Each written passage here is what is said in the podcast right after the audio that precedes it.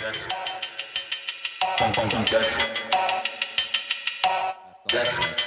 don't you give a little bit of a summary of the Night of the Long Knives and how that relates to the story that you are telling?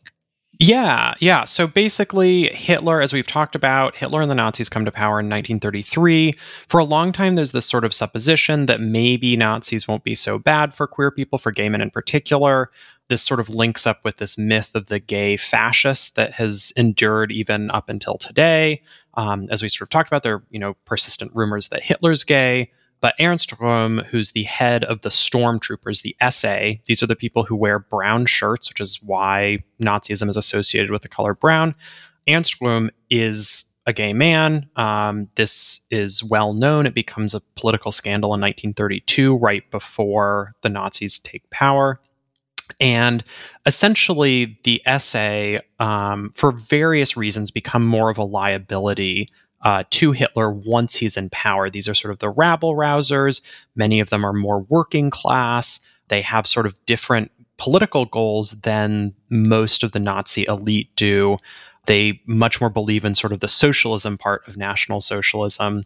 So, anyway, they become a liability uh, and various other sort of Nazi aligned elites put pressure on Hitler to um, essentially bring them to heel, to to uh, get rid of Röhm and his allies in the party. Uh, and so on June 30th of 1934, Hitler basically orders a sweeping purge of Röhm, other leaders of the SA, and other conservative leaders who might potentially put up resistance to Nazi rule.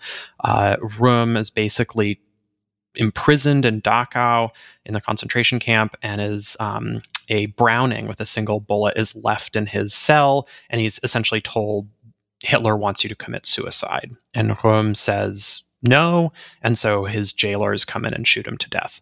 So that's sort of briefly the the Night of the Long Knives, and this relates to the history of queerness in Nazi Germany and modern Germany, in that Hitler then uses Röhm's sexuality as an excuse for the purge after the fact.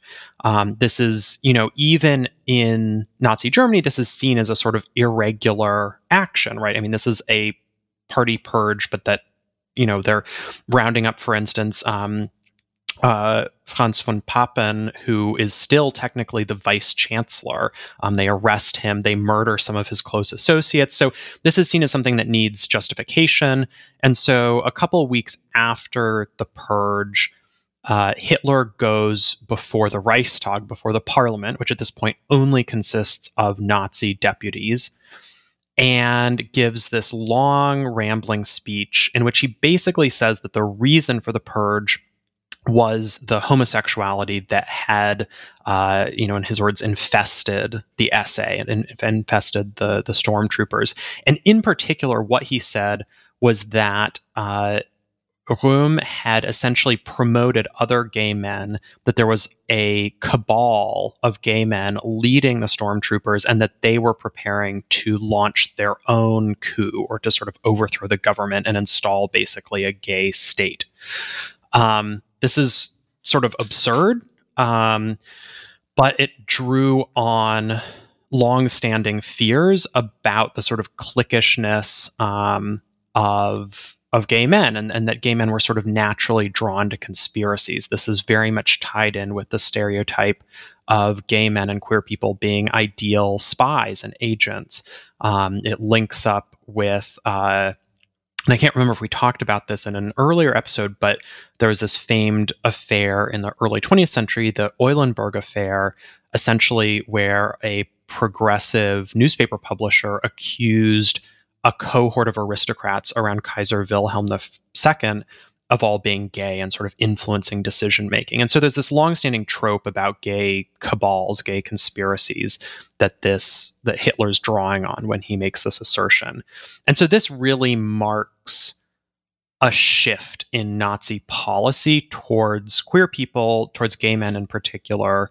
And it also marks a sort of inflection point for the career of Heinrich Himmler, who, of course, is the leader of the SS, which is sort of a competing paramilitary unit within the Nazi Party.